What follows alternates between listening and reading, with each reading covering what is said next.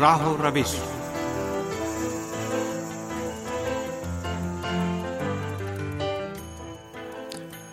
عزیز سامعین پروگرام راہ و روش لے کر حاضر خدمت ہے عباس سید کا سلام قبول فرمائے سامعین، آج کے پروگرام میں ہم معروف ایرانی تہوار شب یلدا کے بارے میں گفتگو کریں گے۔ امید ہے ہمارا آج کا یہ پروگرام بھی آپ کو پسند آئے گا۔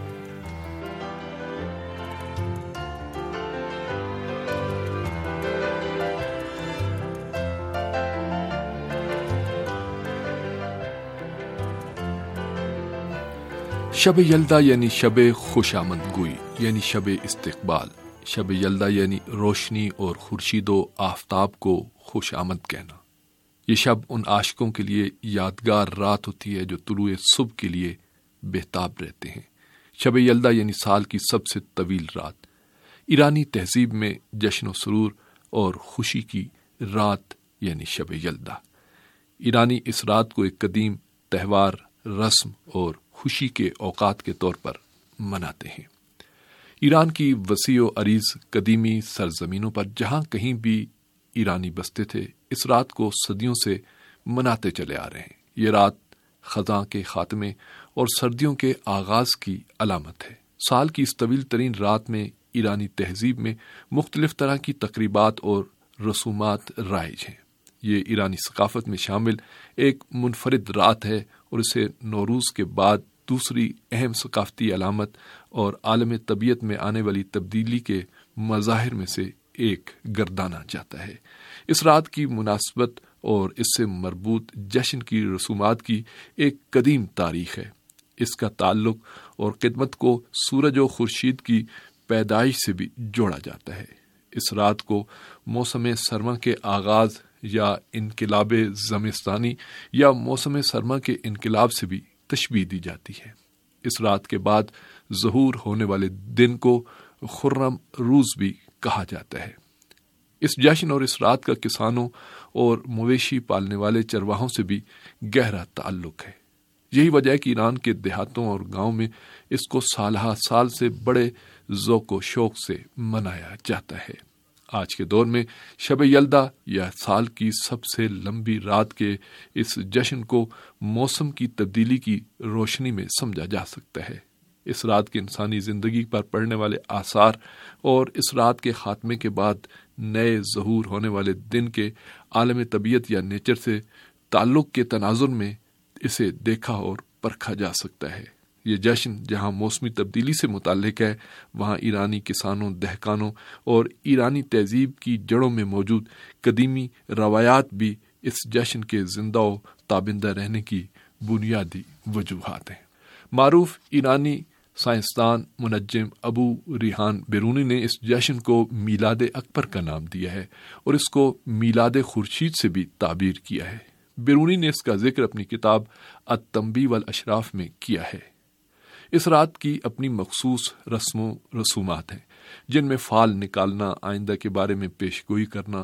اس رات کو چونکہ تمام رات بیدار رہا جاتا ہے، لہذا تمام گھر والے دسترخوان کے ارد گرد بیٹھ کر اپنا وقت گزارنے کے لیے مختلف امور انجام دیتے ہیں، جس میں پہلیاں بجوانا شاہنامہ پڑھنا، حافظ کے اشعار کو پڑھنا خصوصی طور پر قابل ذکر ہے۔ اہل خاندان مل بیٹھ کر خشک میوجات نیز سیب، انار اور ہندوانے وغیرہ سے استفادہ کرتے ہیں۔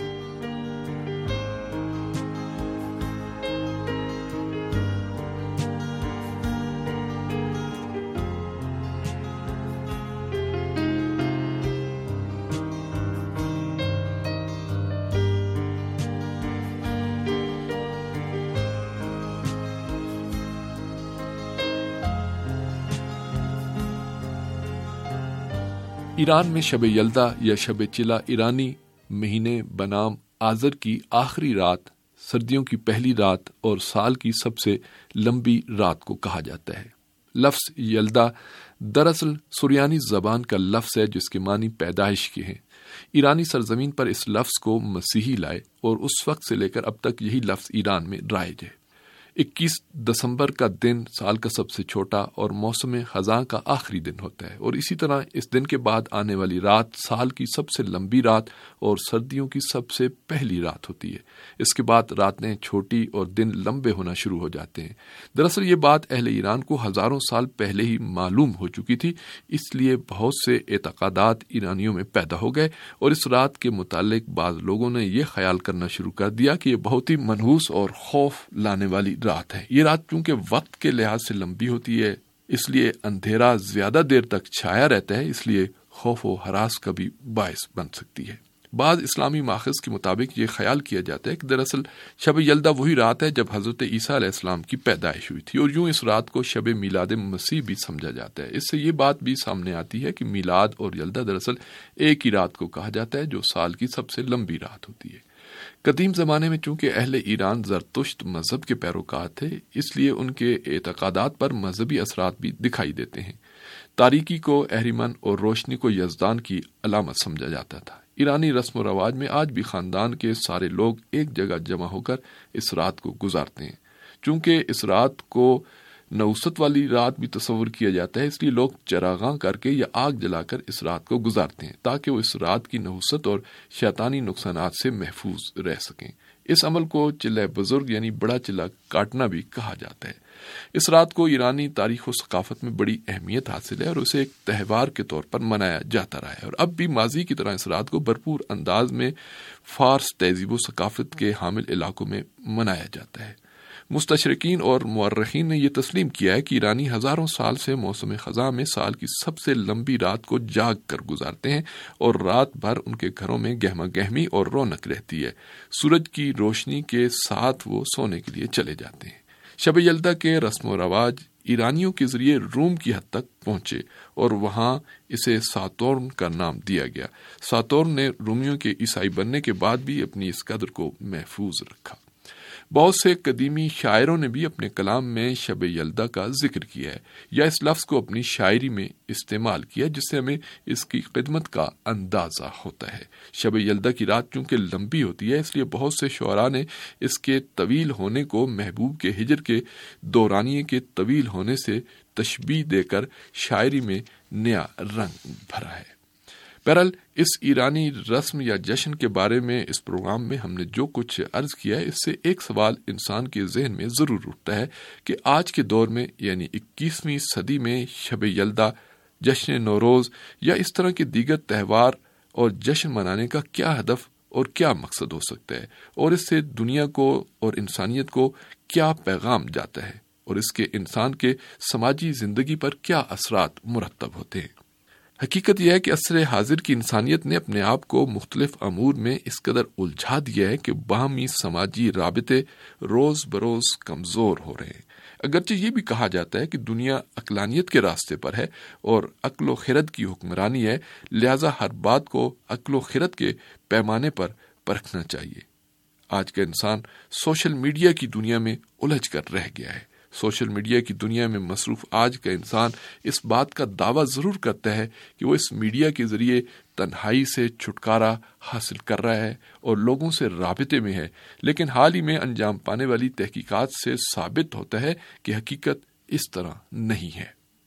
اس تحقیق کے مطابق ایک فرد جو ہفتے میں اٹھاون مرتبہ سوشل میڈیا پر اپنا اکاؤنٹ چیک کرتا ہے، اس شخص سے تین گنا زیادہ احساس تنہائی محسوس کرتا ہے جو ہفتے میں تین بار سے کم اپنا اکاؤنٹ چیک کرتا ہے۔ اس طرح کی صورتحال میں آج کے انسان کے سامنے یہ سوال ہے کہ وہ اپنے روحانی آرام و سکون کے لیے کیا جدید دنیا کی نئی ایجادات پر بھروسہ کر سکتا ہے یا اسے اپنے ماضی کے روایتی طریقہ کار اور قدیمی تہذیبی و تمدنی ورثے کی طرف رجوع کرنا ہوگا۔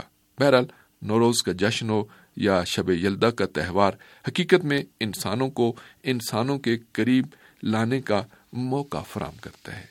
اس طرح کی تہذیبی تقریبات مختلف زبانوں، دین کے افراد کو بھی متحد و منسجم کرنے میں مؤثر کردار ادا کر سکتی ہیں۔ شب یلدا کے تہوار کو بھی اسی تناظر میں دیکھنے اور سمجھنے کی ضرورت ہے۔ آج کی دنیا اور آج کی انسانیت کو جس آرام و سکون کی ضرورت ہے، اسے ماضی کے تہذیبی ورثے میں تلاش کیا جا سکتا ہے۔ آج کے مشینی دور میں انسانیت کو مہر و عطوفت کی تلاش ہے، مہر و محبت کی ضرورت ہے اور مختلف تہذیبی تہوار اس کمی کو پورا کر سکتے ہیں۔